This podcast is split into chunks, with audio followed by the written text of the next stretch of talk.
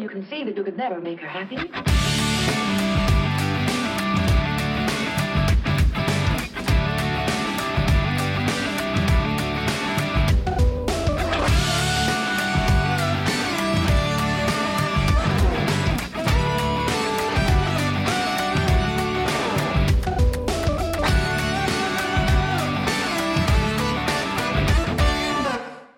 And welcome to The Music That Shaped Us, a podcast that delves into the world of music with the people that make it happen. I'm your host, Tamsin Wills, and each week I'll be speaking to bands, artists, and industry professionals about the music that shaped them and how they got to where they are now. If you like what you hear, please leave a review and follow the podcast on Twitter and Instagram at The Music That Shaped Us. Joining me this week is the one and only Lucas Woodland, lead singer of Welsh post hardcore band Holding Absence. I caught up with him in the week following the release of their second full length album, The Greatest Mistake of My Life, which is amazing. It's definitely one of my albums of the year so far. Go and check it out. But we also had a really fun chat about his music taste over the years, problematic school disco anthems, and a huge bombshell involving Westlife. So if you want to find out about that, keep listening.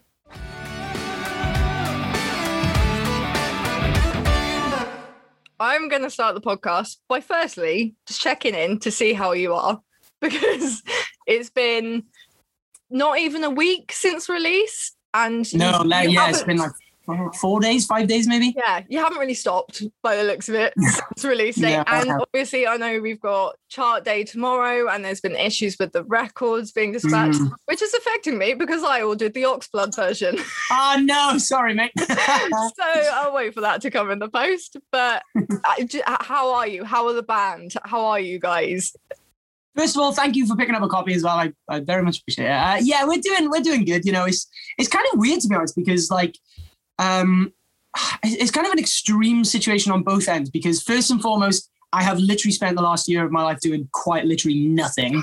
Uh, you know, so to go from that to like doing something a lot every day, you know, and like having to to do a lot is kind of a very stark difference. And you know, it's great because it's like I've missed doing it, but at the same time, then I'm kind of like. I don't know. It would have been nicer to like you know spread it. Yeah, imagine Yeah. having to do an interview a week for the last year rather than a year's worth of interviews in a, in a week. You know. Yeah. Um, and then the other thing, I guess, is the fact that it's a very, um, it's not a typical album drop because obviously you'd normally be on the road or you'd be getting ready to go on the road or you know I'd have somebody telling me I have an interview at X time today rather than like, you know, I, I think it's been really hard for me to kind of like toe the line between like always on the cl- clock, I guess, you know, like I did an interview literally two days ago at half one in the morning for an Australian press, you know, and it's like, that's fine, you know, I don't mind, but it's like, you know, I, I, I kind of, I'm at the point now where it's just like everything is, uh, um, you know, yeah, Yeah. every minute of the day is band minute at the moment. Yeah, yeah. And obviously, like, because didn't you record this album before lockdown Yeah. happened? So then Yeah. you're just kind of left. You've got this album pretty much ready to go, but you can't do anything with it because the company, uh, the country is just shut down. Was that Mm. quite difficult for you guys just trying to figure out what was going on with the record, what what what you're allowed to do, what when you could see each other to do stuff? Yeah, that was that specifically that was quite tough because you know we'd film a we'd pretty much film a video every time we came out of lockdown, you know, like just getting everything kind of in line really. Um, but but yeah, you know, like you said, it, it was it, it it it kind of was like not hard and hard at the same time because ultimately we were just kind of sat back waiting for the world to slowly look like it might be opening at some point in the future, you know. Um, and originally we were supposed to drop the record in October last year. Um, and then we dropped the first single in October last year. And then I obviously announced it like six months in advance. So I think we were playing like a really long game when it came to the announcement side of things. You know, we dropped the first single in October, then we dropped the album in April, and then we were hope hopefully are playing shows in you know November. So at one point we were looking at like a 12 month rollout because you know they, we just couldn't afford to do it all in a short burst of time, I guess. Um, and like like you said as well, you know, on the other side of things though, the, the pros are the fact that there wasn't any pressure. You know, we we'd done all our homework, we'd recorded the album really, you know, so all that was kind of done really, and we were just kind of waiting for the door to open to finally be able to kind of show everyone it. You know. Yeah. And how does that feel now? Now that door is open and is out in the world and everyone can It's- hear it. dude yeah long? it's such a it's such a wonderful, wonderful experience, you know. Um, and like to be honest, this album specifically has had like an overwhelmingly good response. Like I, I I'm really, really happy and proud of how it's gone down more than anything, you know. But um, but yeah, it is there is this odd sense of underwhelming meets overwhelming, you know, where every time I look at my phone, it's like I physically can't reply to everyone anymore, you know. Yeah. But then at the same time, it's like albums out and I just I can still lie in and not have to, you know, like, you know, I don't need to, you Yeah. know, it's like my life hasn't really changed, if that makes sense. Yeah. But then all I need to do is open my phone and then it's like a whole new world, which is just way too much for me to handle at the moment. yeah. Yeah. Well, I mean, congratulations on all of it. I hope it does big things for you. It's such a good album, and this isn't me Thank just you, trying to like brown nose Yeah. you. I think it is just is stunning. It's so good. Afterlife is just I've been like so before I kind of moved back here, I was working at Banquet Records for a bit. Oh, cool, And- man. I didn't know that. Nice. I was just doing some mail order, packing records up, and you know, for 10 hours a day. So I had a lot of playlists on the go. And when Afterlife came out, I was just high kicking around the room. I was throwing cardboard around. I was like, this is so good. And like, I, I mm-hmm. mean, hopefully the tour goes ahead. I'm keeping everything crossed for you because I'm desperate. Dude, if it doesn't, I'm just kind of, I'm just done, really. Like, I, I don't, how much longer do I have to wait? I you know, I know. Yeah. Like one of my friends was like, "Oh, you know, how's everyone feeling about live shows?" Obviously, some people are still a bit anxious about it, and I'm just like, "Oh, "Just throw me in a mosh pit right now." Get me in there, dude. I'd go to a gig now. I don't care. I don't care. Honestly, it. not, would not mind at all. Um, but anyway, we'll move on from that. We'll go on with the questions, find out about the music that shaped you into who you are now. So we'll start at the beginning. What did you listen to like when you were a kid? What were your parents listening to? What was kind of played in the car at home? So yeah, I was very fortunate. My parents are very music. When I say, I always say my parents are very musical, but they don't play instruments. You know, my my my, my parents are very music orientated and, and love music the way I do, and, and always have as well. You know, um, and they were there at the '92 Nirvana Reading Fest. You know, and like you know, um, I'm pretty sure my mum went to see the Pixies uh, one year, and I, I found out that I think Thom Yorke was in the same room at one point as him. I was like, whoa, you know. So like my parents are very much similar to me, just years previous, you know, decades Yeah. prior, I guess, you know. But um, so yeah, so one of my most vivid memories is like a, a you know, a pretty much a baby really remembering music was the Prodigy. Um, Nice. so and it's really cool because I think uh, round about when I was born, I think the Prodigy were the band for my parents. You know, so we have this running joke that the first gig I ever went to was when I was minus three months old because my mum was pregnant and went to watch the Prodigy, which was really Yeah. cool. And um, and there's photos of me like when I was, you know, when there's like a little like a new baby in the family and everybody just kind of like fucks around with it. Yeah. Yeah, like there's a photo of me wearing a Prodigy t-shirt with my blonde. I, I had blonde hair when I was a baby, Yeah. but my blonde hair sticking up like like Keith, you know. Um, so so yeah, it was a very conscious thing. But I do remember, you know, like I think Voodoo People or maybe Out of Space were two songs I really remember when I was I was little. Um, and my my dad just used to listen to to basically just listen to the Prodigy in the kitchen when he was just having a fag out the back door, you know. And I'd like sit at the steps like listening to it, you know. That's such like it's so cool. Like that's just it isn't it? you get some parents that obviously you know you know proper like mum music proper dad music you know kind of stereotypical but the prodigy is a new one i like Mhm. i love that that's so good It's funny as well because I'm I'm kind of reaching the age now where like like you said like you know mum and dad music you know there's like this kind of whereas I guess it's weird because mo- my parents were two years older than I am now when they had me Mm. so like it is funny because when I look back it's not that weird because they were just like young people listening to cool new music yeah but it's there's always that line of like trying to understand when parents stop being like young adults with kids and actually just Yeah. become adult people who Grown-ups, don't care yeah. about boring things like music, you know. yeah So yeah. Um so do you remember kind of at what age you were when you started finding your own music taste developing your own favorite bands like how did that happen was it like through the internet was it through mates at school how did you kind of develop your taste Yeah, so like um yeah, it was it was quite a natural like I said, you know, ultimately it was always like music is good. You know, that was always the Yeah. ground level because of my parents. So it wasn't like one day I heard something on the radio and it like made me think I like music now. It was more a case of like finding like artists that I liked, you know? Yeah. Um, so, and I have two really vivid memories of, um, of falling in love with like CDs as well, you know. So I think that's why I'm so hell bent on like Holding Absence being a bit of like an album band, is because, you know, for me, songs about Jane by Maroon 5 and a classic, classic to this day, still so good. And Elephunk by the White Stripes. They were two like CDs back in like I'd say maybe 2003. I'd say so. I was about eight.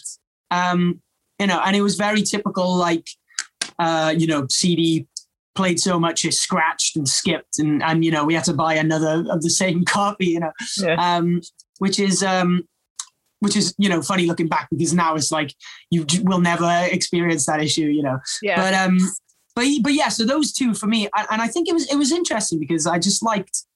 I think I just liked the vibe. You know, I liked like um, Maroon Five was kind of good poppy music, I guess. You know, and it's quite easy to listen to, but quite fun to an extent Yeah. as well. Um, and I guess with the Black Eyed Peas, Black Eyed Peas was like a big one because it was like, what the hell is going on? You know, like and and I, I look at like when people are upset, you know, people love like K-pop and, and stuff like that now. Or like an example that I currently love is a, like a band called Brockhampton, who are brilliant. You know, it's like such a, a great band, and like you know, it, you kind of get this weird sense of like, who's your favorite member? You know, and like that was the first time I'd ever experienced that was with Black Eyed Peas because obviously they had like four vocalists, so it was a bit less Adam Levine centric. there was such like just think about I I remember not that long ago a Black Eyed Peas song came on in the car, and it was like if this got released now, hmm. everyone would be like, "What the fuck is this?" Yeah, dude. How? But you know, we listen to it we're like, "Oh, remember this song? Such a throwback, or whatever." Like absolute banger. But it's just like it's so wild listening back to some of their songs. It's just You know, yeah. I've got a really funny story about that specifically, and like the fact that like, um, I guess the the music industry's changed around us, and you know we've watched, especially the way the world is. You know, when you think about like bands getting cancelled and stuff, and that's a whole nother topic. I can't, Yeah. I don't ever want to drag, drag into your podcast. You know. But um, it's like I'll never ever forget. This was such a vivid memory. I was about eight or nine. And um, you remember you'd have like the school disco at the end of the year, you know, it'd be like, yeah. So the headmistress came into the class and basically was like, what, um, like what songs do people want to play? Does anybody have a song they like they want to be played at the the disco? And I was currently listening to Elephunk, and I was loving all the songs, and um, and basically I don't know how to word it without like saying the slur, but obviously let's get it started yeah, was was called something not- else. yeah. And I said that as a nine year old kid. I was like, this, you know, like, and, and I said, you know, and I mean, it's not the worst thing in the world. And, you know, I'm sure some people are probably like, oh, you oh, know, it doesn't Yeah. need as much pussyfooting around as other words, of course. But like, you know, when I look back, it's like, God, that is just a slur. And this, the song was literally, and the concept of it being relevant as a descriptive word as well is kind of offensive in itself. But yeah, I, I just remember like, you know, she she was really taken aback and was like, and I don't think she played it. like she got, no, but funnily enough, I, it's funny that you talk about that specific song because I remember it being played at my school disco. That DJ did. oh, there we go. Yeah, yeah. Yeah, So I there we go. That's the, they probably being played the censored version. not really understanding what the slur means and just being like, "Yeah, it's fine." so funny. But honestly, I look back at some of their lyrics and I'm like, yo, I definitely didn't know. Eminem's another one as well. Like I used to know every word to a lot of his songs, and I look back now and I'm like, whoa, I was saying that. You know? I saw Yeah. a thing on TikTok, I know, recently, um, and it was like some girl trying to basically calling out Eminem for one of it, one of his songs. I can't remember which one it was. It was just like, hang on a minute, listen to what he's saying in this song. And then the guy has replied back and been like, You want to cancel him for this song? Like, let me introduce you to his really early stuff. Like, dude, in it. yeah. I mean, it, it is funny because you know I, I like to I like to think there'll be like a really nice line in the sand where just bands after a certain period of time have nothing stupid to you know they they never said anything dumb because they were always aware of what they were saying. But I feel like with some artists, it's like man, like I guess you know it's so it's so deeply entrenched, and everybody else was so ignorant back at the time. It's it's like yeah. it's, is you know, it's, it's, it's weird, isn't it? I, yeah, it's a weird one. But uh, Um, so what was the first album you ever bought?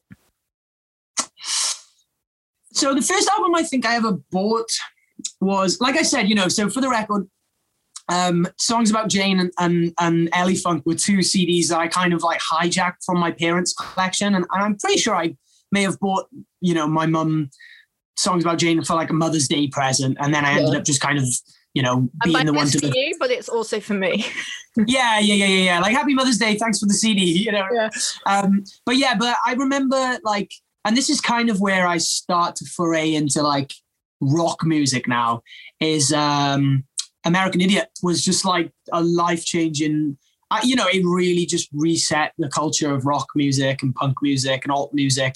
Um, and you know, um, Wake Me Up When September Ends and American Idiot specifically being two of the, the biggest, best songs of all time. And then, dude, like putting the CD in, hear an American Idiot, kick the album off. Okay, yeah, I've already heard that. Then Jesus of Suburbia comes on, like a nine minute long song. And, and, and I think that was the point where I realized that, like, I think rock music had more to offer me because, like, songs about Jane and um, you know, um, Elephunk and and the Prodigy in general. You know, as much as I love them, they were it was very much just good music. Whereas with this was like kind of like daring, kind of experimental. You know, and uh, I have vivid memories of being like maybe ten, maybe maybe younger, even maybe nine or ten, and like air guitaring like uh, along to the whole album, you know, Yeah. like literally, like I vividly remember like having like I would have like three fingers and I just go, you know, and like Yeah. this album, yeah. So, I remember when that album came out and they were doing a music video premiere for Boulevard of Broken Dreams, I think. Mm, yeah. But again, it was like seven, eight minutes long, and it was at yeah, like yeah, midnight because because of the timings. And me and my friend, my friend was like, "No, we need to stay up to watch this." And I just remember being so tired. And like as soon as the video finished, I just went to sleep. And I was like, "Well, that was good. I'm going to bed now." but yeah, Mm. just like staying up just to watch a music video that was eight minutes long. Like that was just what we It's did. crazy though because we'll do stuff sometimes and I'll be like, why is it like? Similarly, like it's mad that anyone cares about stuff like that, like, like so finite to the minute, you know, like at this specific second something's happening. Yeah. Um, but I, I do think, you know, looking back, that album and like the cycle, and, and like you said, you know, we're not just talking about like American Idiot and, and Wake Me Up When September Ends. We're talking like Boulevard of Broken Dreams, uh, Jesus of Suburbia, Holiday, you know, like even for me, you know, like St. Jimmy was one of my favorite songs ever Yeah. because it just had such an attitude to it.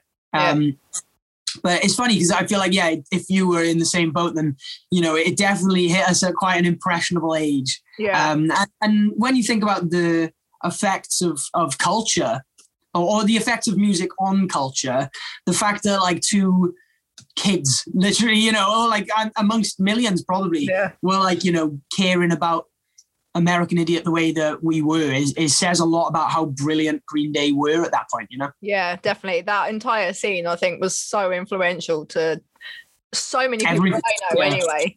Um, yeah. So other than the gig where you were inside your mother's stomach, what was your first proper gig? Um, so I've got like a few like contenders. Like I can't really pinpoint which exact one it was. Um, but so a bit of a weird thing that I br- I have to bring up every now and then is like my cousin is in Westlife. I don't know if you if you knew that. It's, it, yeah, there we go. Yeah, I, wow, this is this Yeah, I is a curveball I wasn't expecting.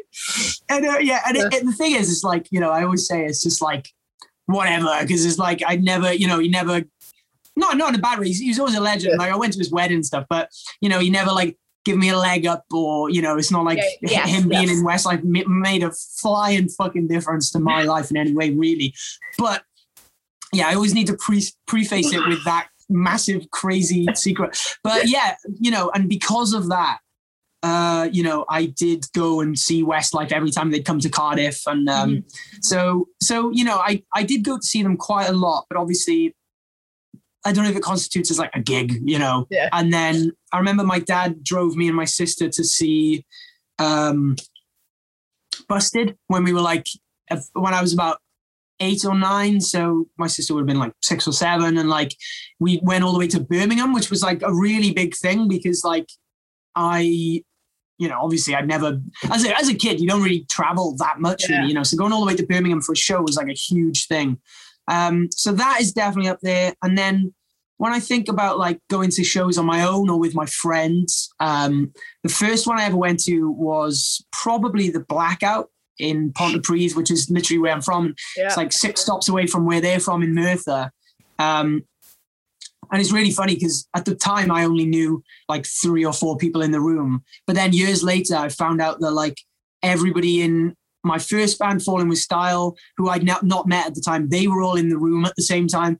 James, who obviously played bass in Holding Absence for years, he was in that room at the same time as well. And like none of us knew each other. So it was kind of like, you know, that famous uh, Buzzcocks gig where like, you know, Morrissey and, and Yeah. um, John Lydon and all that lot were like kind of in the room. Oh, no, no, like Ian Curtis, you know, like everybody was like, that was like a real watershed moment for like a scene, you know.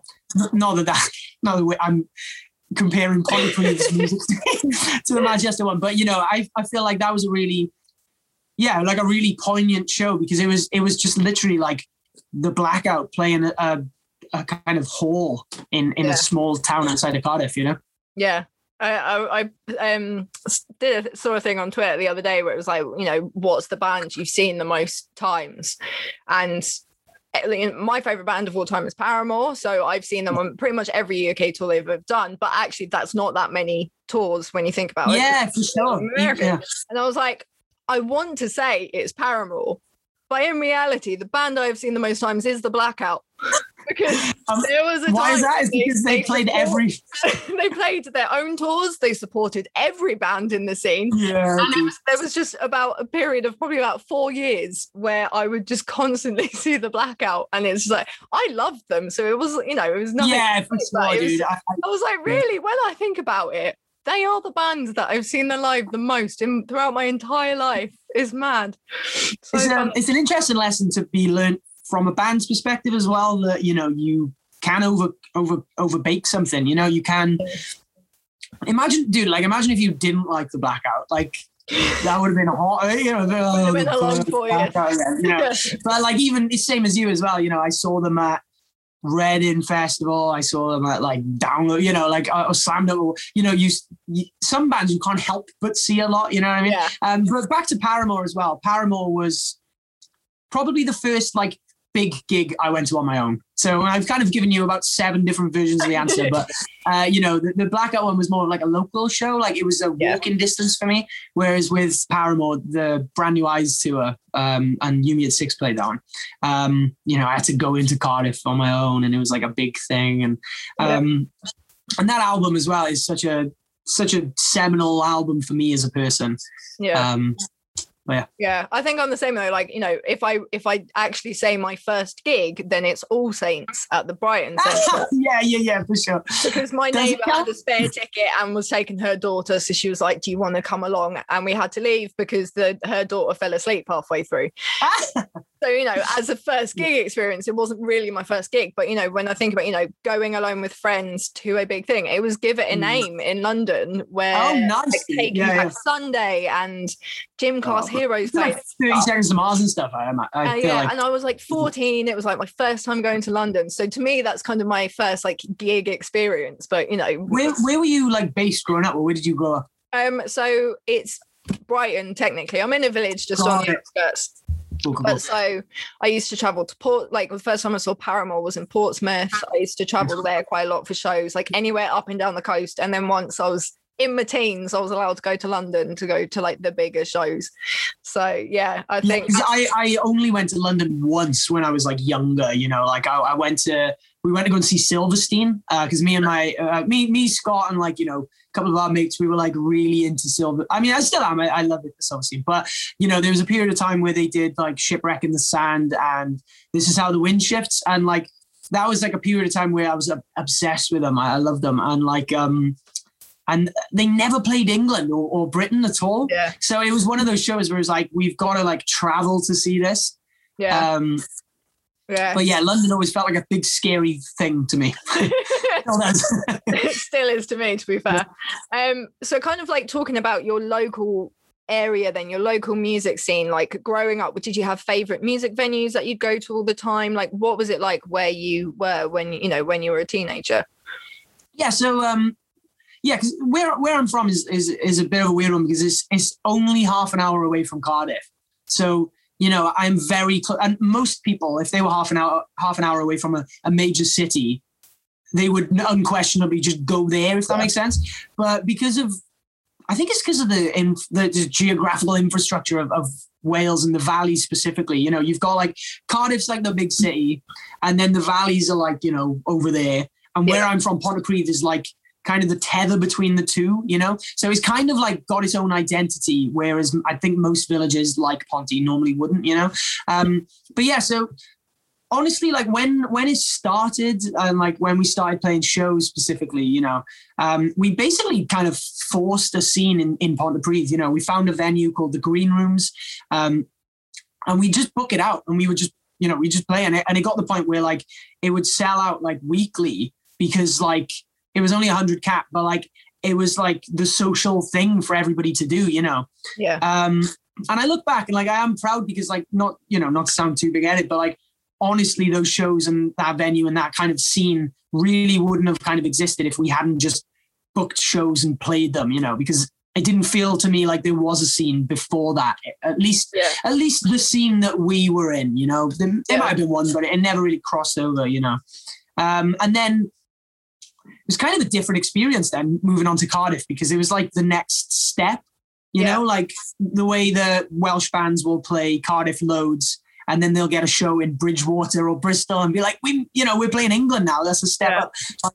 For us, when we were like 16, 17, it was like, yo, we got a show in Cardiff, you know what I mean? So it felt like a whole nother scene. And, and by all means, it kind of was, to be honest. Uh, you know, it was, it was a very different experience and a kind of different learning curve. But Cardiff is really blessed because I don't know if you'd have ever, if you'd ever been to Cardiff and been to see a show, you, you yeah, just know yeah. exactly what I'm on about. But there's a street called Womanby Street, and it is like, it's just the street in Cardiff for, for live music. There's literally like three independently respectful venues uh, Fuel, Clwb Ifor Bach, and the Moon Club. And they are all literally touching one another. Uh. You know, so there was a period of time where it was just like, anywhere in Womanby Street, you, it's just good to play a gig, you know. Yeah. Um, and yeah, like club, club was like is like the kind of seminal small venue because it's it's so just historical. Really, it's, it's been there for decades, you know. Yeah. Uh, so the few times. Or the, the many times now at this point that we headlined it, you know, and we sold it out and stuff. It always felt like a really special moment.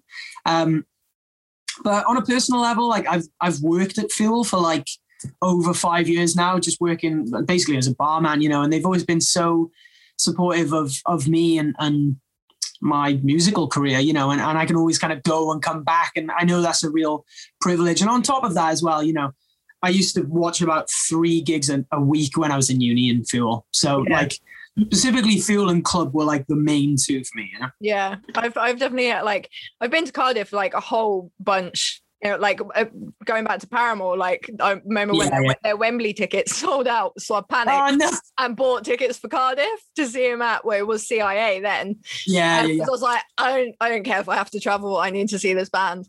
Um, but like, yeah, I've, I've, and I did Sŵn Festival a couple years. Oh, so nice! Just like went to all these venues, can't remember what half of them are called, but I just yeah, yeah, yeah. weekend crashing on my mate's sofa, just like going around, just watching bands at like yeah, literally you leave one venue, go like two steps down the road, walk it, and then you venue, yeah, yeah. So what? So you went you went to Sŵn as like a like a music, you know, yeah, you didn't yeah, work. So, yeah. I um me and a friend went. I, like I got a press pass from you know way back when I was writing, and I was just like I just want to come and watch a load of new bands, and we um, I did a couple interviews, yeah, and I was just like, I just want to hang out in the city with my mates, watch some bands. Yeah, because like Sŵn is such a weird thing because it's like just basically just like a city-wide free for all. There's no genre. Yeah. There's no, and to be honest, that's that's what what I found interesting about you going to it. It's like there's no like headliner. Like I don't even know who the hell plays that thing. It's just like it's basically just a way for Cardiff to just be alive with music for a whole weekend. Yeah. Um, I played it back in like 2014, I think. Um, but uh, yeah, it is, it is a really interesting, and you know that's why I love growing up a Welsh musician because like there's always like there's always a real level of respect for music in, in Wales. You know, um, whether it's the you know typical like choir thing that you know everybody talks about is doing, or the fact that Tom Jones is is literally from Pontypridd, Yeah. the village I grew up in. You know, it's like there's always this celebration of music. Um, Yeah. So, so yeah, but that's wicked. Yeah. I'm glad you went it because it was cool. yeah, I yeah, I loved it, and I, I think I what I personally love about you know whenever I come to Cardiff, it's like you literally walk into any bar, whether it's you know got an open mic night or it's just people, and I will almost always see someone. I'm like, oh, that's so and so from the music industry in some way. Like, yeah, yeah, yeah. uh, last January, before everything went to shit, um, we had a work thing at Motorpoint. So it was kind of like conferences, you know, marketing, Yeah, yeah, all of that. But we went to a pub just down the road. I can't remember the name of it, but there was an open mic going on, and a lot of them were students. And I think they had a fight when about 50 people from the music industry walked Wait a in, minute, I they were just like, people. you know, they were like, "Where have you all come from?" Um, but then Tom from Straight Lines was like the headline of the yeah, night, yeah, yeah. and I was like, "Oh, Ramesh is here. Oh, so and so's here," and I was just like saying it to all these people around me. No one else knew who Tom was. Who or the hell anyone was, yeah, for was sure. "Oh my god, Yeah. everyone's here!"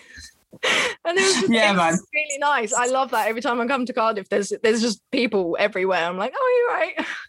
yeah, It's because it is a real way of life, you know, whether you were in a band or you are in a band, you know, like I, I don't think you can really get out of the music scene too much in Wales because it's just it's just such a, a big part of our culture, you know, and like it's funny because like it's kind of why I really, really am proud to be doing okay as a Welsh band right now is because there was a period of time where Wales was like a hysterically good representative of Yeah. British music, you know, like Funeral, Kids in Glass Houses, The Blackout, uh, Skindred, Bullet for My Valentine. You know, you had like, like you said, Straight Lines as well were a Yeah. really underrated, brilliant band. You know, um, I feel like there was, in all honesty, I think there was a lull because purely because it was just such a a boom at one point. Yeah. There was no way we were going to keep that up. I, I don't think. You know. yeah. Um, yeah, I agree. So, if you could relive any live moment, whether that's you watching a band or a moment for you being on stage, what would that moment be? Oh. I know the answer is like a, a spectator, um, but I, I hate that you've coupled them up because like you know gig going Lucas is very different to you know singing frontman Lucas. Um, on a on a personal like being at a show level, the most magical moment I, I really feel like at a show for me. Oh, there's, there is two. I'm gonna. I'm just gonna. Uh, screw Yeah. man. It's a podcast. We're here to talk. Um, so, so, um, the the one I'd say one of my favorite bands of all time are the Pixies, Mhm. and like I said, that that kind of seeped through my parents to me, um, and it's kind of a, a weird depth to the the narrative. But my parents split up when I was eight and got back together when I was twenty. So I had this weird like. Well, obviously, it wasn't weird at the time. My, my parents were just split up for a whole decade of my life. And then when they got back together, it was like this crazy, like, wow, what the hell? This is awesome, but I just hope they're happy. And that's it's such a weird thing to get used to, you know? And Yeah. now, you know, six years later, they're like both, you know, just happy as Larry as, as they always were before, I guess, you know, it's, it's kind of a weird blip, really. But I remember when the Pixies came to Cardiff, me, my mum, my dad, and my sister, we all went to see them in Motorpoint. Um, and like they opened the set with Where Is My Mind? Um, and like I love, you know, I love all the Pixies stuff, you know, or at least a lot of the, uh, you know, I prefer the earlier stuff, but you know, I'm not like, I, I'm aware that Where Is My Mind is by far their biggest kind of hit, you know? Yeah. Um, but dude, just like hearing that guitar, just like echo through the room and, and being like stood like with my family, you know, it, like Yeah. it felt like a completely different, yeah, just a completely different level for me of like emotion. Um, and then the other one was um, in Manchester. Me and my girlfriend went to watch Ra- uh, Radiohead. Um, and Radiohead were like definitely one of my favorite bands, you know, and like like, it was um it was in like a cricket pitch. You know, it was like some stupid, crazy venue. Um, and what I can't remember. Oh, what I can't remember what specific song it was, but it was like I had a moment where was it? It was Karma Police. She's with it. Was it Calm Please? Yeah, Okay. Okay, yeah, yeah. So it was like, yeah, basically we just like kind of gone to maybe get some food or something and hoped that it was like, you know, um, the set wouldn't start for another few minutes. Mm-hmm. And I was like, do we get food? Should we not get food? And then you just hear it, the set start. And no, it was it was uh, letdown. It was letdown. Yeah, and and letdown starts with like a like a, a ringy kind of guitar lead thing, and like we were kind of like, should we go for food? Should we not? Should we? And then that like playing in the background, and I kid you not, like I just started crying and I just started running towards the stage. I, and that let let down is like my favorite song by Radiohead.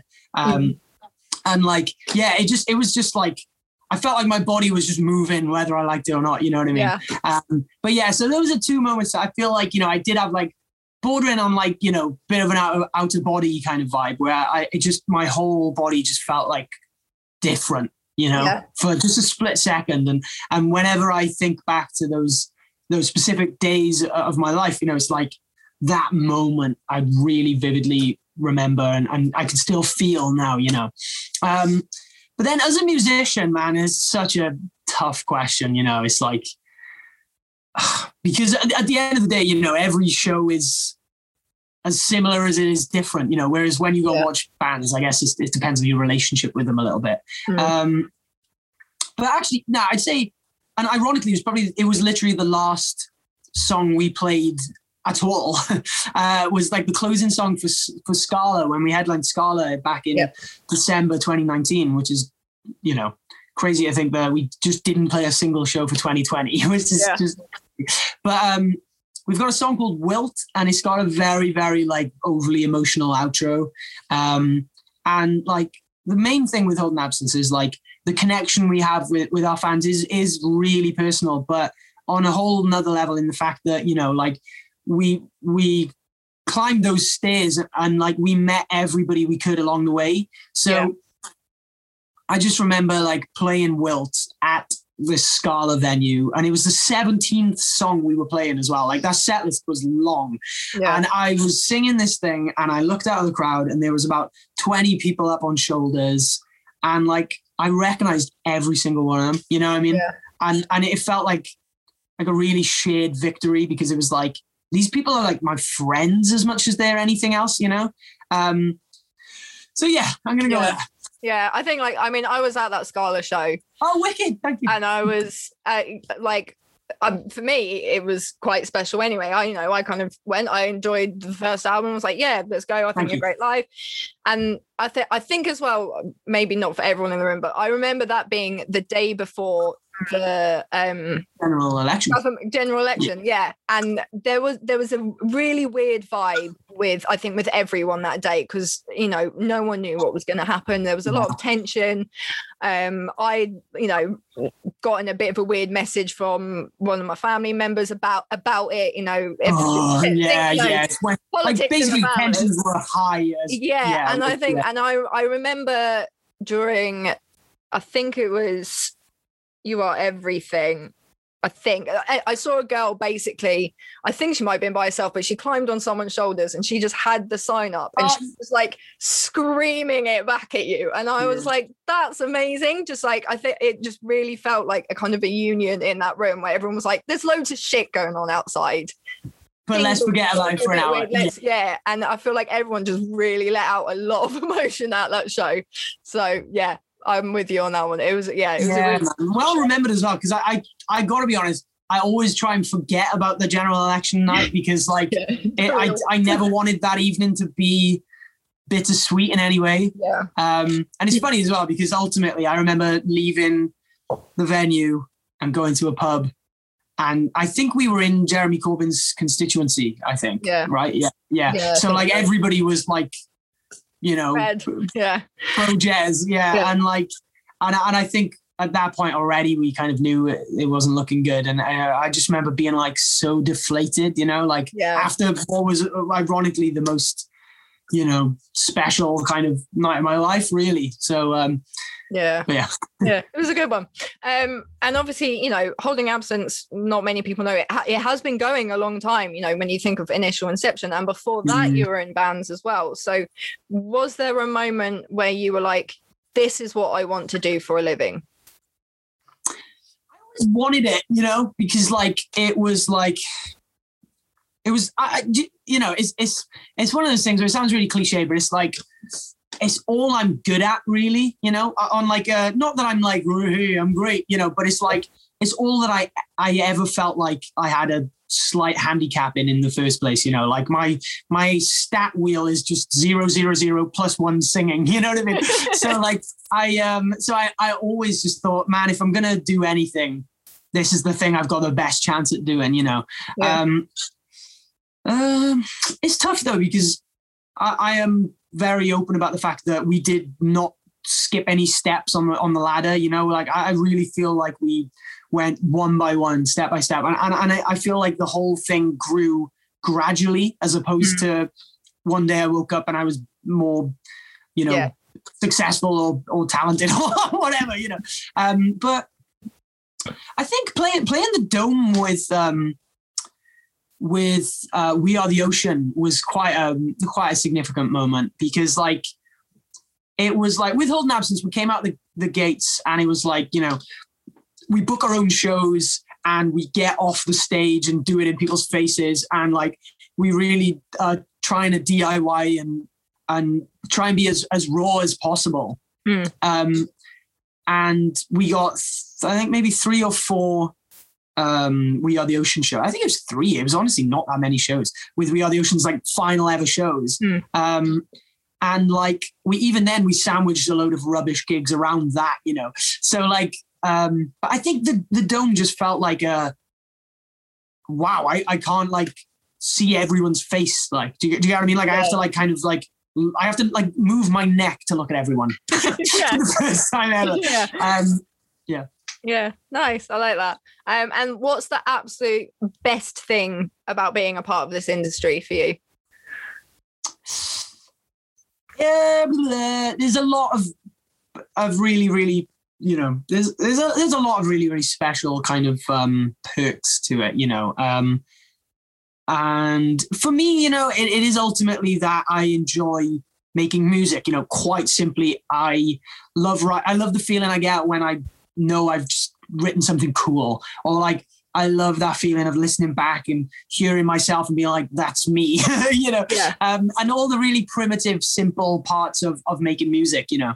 Um, but you know, when I when I think back to like what is what sticks with me the most, it's very much the people you meet and the places you go, you know. Um, and that's why t- touring is such a a, a blessing, really, is because like there's so many places in in Europe, you know, specifically that I'd never would have been to had it not been for music.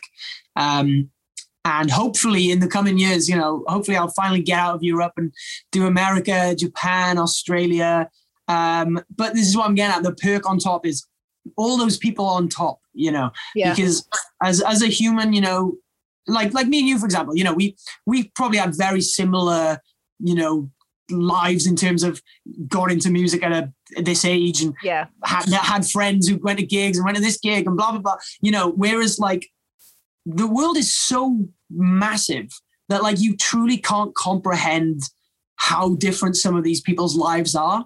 yeah And I think that's what's so special for me is like, you know, we'll play a show in like France or Germany, and like somebody will come up and say to me, like, great set in like this French accent. And then I'll ask them a question, and then I can tell that they don't know what the fuck I've just said because like they are going out on a on a limb and even speaking their second language Yeah. to try and complement what I've just done, you know. So the fact that I can connect with somebody who literally doesn't even speak the same language as me, let alone comprehend the small village I went to or the the stupid crap nuances that uh, you know made my life feel great as a kid or made me feel really depressed as a kid or all Yeah. those little things. I think they all pale in comparison.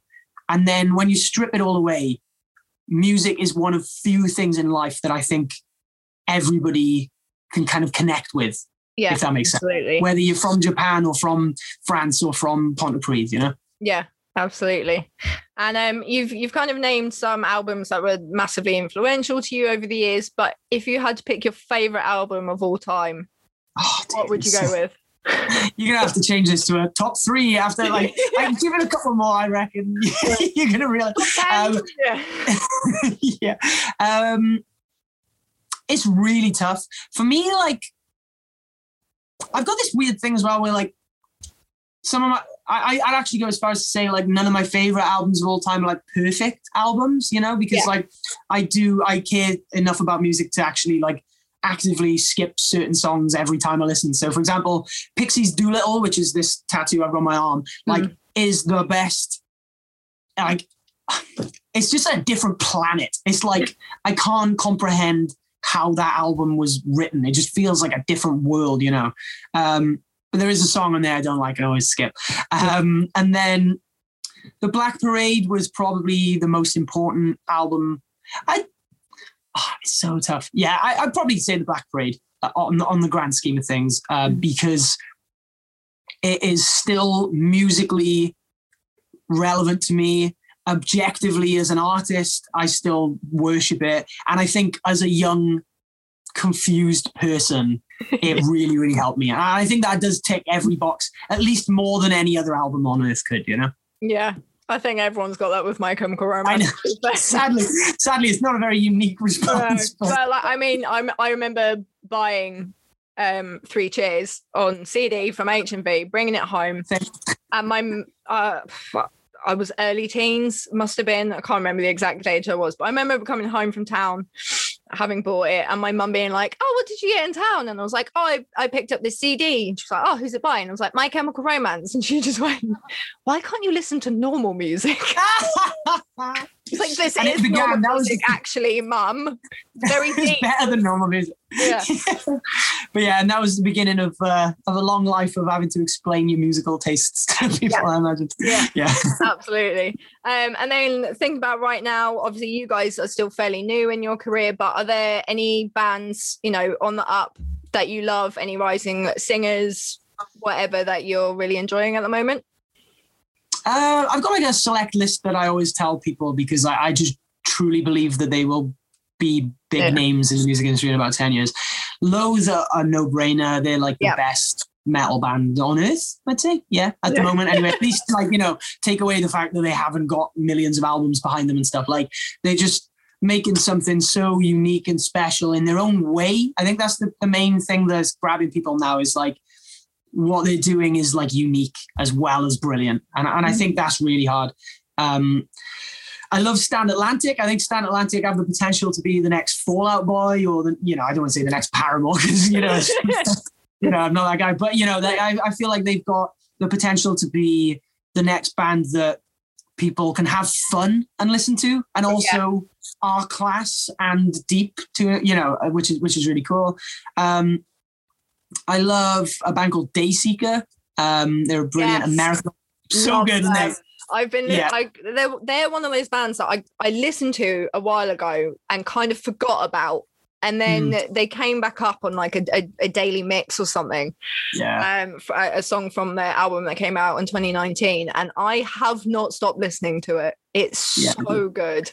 Yeah, it's funny as well because, like you said, they've actually been a while, uh, uh, been around for a while. You know, I think they're on like three, maybe I think three albums. Yeah, but like this album is just like you know a different level, and to me, it's kind of like I see in them what I saw in a Day to Remember. You know, like this sense of like you can still dig choruses, you can still have feelings, but you can also like just bang your head and, Yeah, and really go for it. Yeah. yeah, and and I, I think those three bands specifically, I think um, uh, are gonna just all be huge someday. And it's nice as well that you know Australia, Britain, and America as well. You know, it's a very universal representation of what I hope is the future of music. Really. yeah, absolutely. And it's a nice mix as well. You know, you've got Loathe, who are metal, Dayseeker, which Basically in the of, middle. yeah, kind of in the middle. Yeah. Then Stand Atlantic's just like really, really good pop punk, essentially. Yeah, yeah, yeah. Really good. and, and in like a very un uh generic way you know like there was Yeah. a point where like and I think you know I- I've got I, I could do a whole podcast on this alone, but you know, kind of studying and observing the rise and fall of pop punk. Yeah. That you know, it, was- that was a really interesting thing over the last decade. Is like, you know, when like metalcore was like this thing, and everybody was like, "Whoa, metalcore!" And then I think one day everybody woke up, and then it was pop punk. You know, Yeah. and now at the moment, really interestingly, I don't know what is the thing at the moment. So Yeah. I'm excited to see what it is, you know. Yeah. But yeah, back to Stand Atlantic though. It's, I, I feel like it's you know, I never want to tar him with the pop punk brush because people are so sick of, of that brush. About pop punk. Yeah. Yeah. Yeah. Great band though. Right, that's it. You made it to the end. Hey, Well cool. Um, that was great. Thank you so much. And uh, like I said, I really appreciate you fitting me in your Nah, dude, schedule for the week because, yeah, I feel like you could do with a good night's sleep now.